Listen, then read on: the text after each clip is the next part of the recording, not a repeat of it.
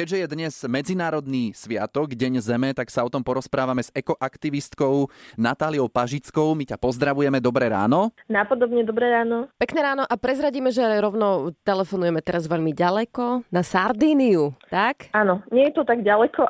No tak ale je to ďalej ako do Trnavy, čo Lukáš chodí. To áno, to áno.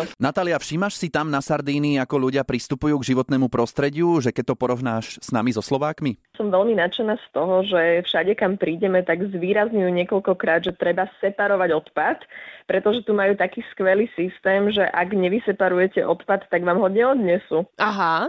Takže by Čiže sa to tam len také, že kopilo. tuto všetko to dáme dokopy a odnesú to smetiari. Tu by nám dali košom. Doslova. Presne tak. tak Košom takže po takéto hlave. jednoduché, jednoduché systémové riešenie a zrazu to funguje. Áno, čiže ľudia sú tam v podstate trošku prinútení separovať týmto spôsobom. Presne tak. No dobré, a čo by sme teraz my dnes na Deň Zeme mohli spraviť? Možno niekto je úplný začiatočník v rámci tohto, niekto už sa tomu dlhšie venuje. Asi začať od tých menších krokov, takže čo spraviť? Ako individuálne osoby, tak tam sú tri také hlavné položky, ako môžeme prispieť, akože v ktorých sektoroch, a to je energetika, transportácia a, a naše stravovanie. Takže to si vysvetlíme bližšie možno. Položky. Čiže transportácia to je tá prvá vec, čo sa týka toho, tak uh, samozrejme nemusíme letieť každou jednou letenkou uh, jedno euro niekam do zahraničia. Uh, takisto, keď máme kvalitnú MHDčku v meste, keď sme pri tom transporte, tak nemusíme Aha. chodiť každý deň autom do tej roboty. Vidíme aj v Bratislave, keď sa pozrieme na auta, že každý tam takmer sedí sám, čo je úplne chore, keď si vezmeme, že tá kapacita auta je, pri, je pre 4 osoby v tej Mhm. Čiže transportácii. suseda do roboty napríklad. Alebo koho stretneš po ceste.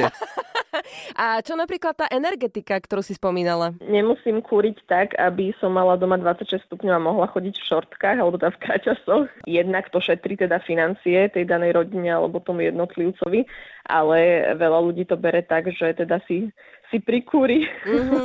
Ja, ja to No, tak robím. a potom zrazu príde návšteva a všetci sa vyzliekajú.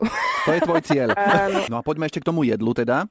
No pri stravovaní je to určite obmedzovanie živočišných produktov, najmä hovedzieho mesa, alebo teda mesa celkovo. No my ako Slováci máme trošku nezdravo postavený jedálniček, nie je to teda len životné prostredie, to je tá druhá najdôležitejšia vec, alebo teda možno prvá pre väčšinu, a je aj to vlastné zdravie. Napríklad VHO, čo je teda e, zdravotnícká organizácia, vyhlásila aj produkty spracovan- zo spracovaného mesa, teda šunka, saláma a teda za karcinogen skupiny číslo 1, ako napríklad fajčenie. Povedali sme si základné veci. Ja si myslím, že o tomto by mohla Áno. byť úplne dlhá debata, pokojne aj do konca rannej show, Mhm. ale aspoň taký Presne. základ na Deň Zeme, aby sme si možno nejaké veci uvedomili. Tak, toto bola Natália Pažická, ekoaktivistka a jedna z iniciátoriek online petície Klíma ťa potrebuje.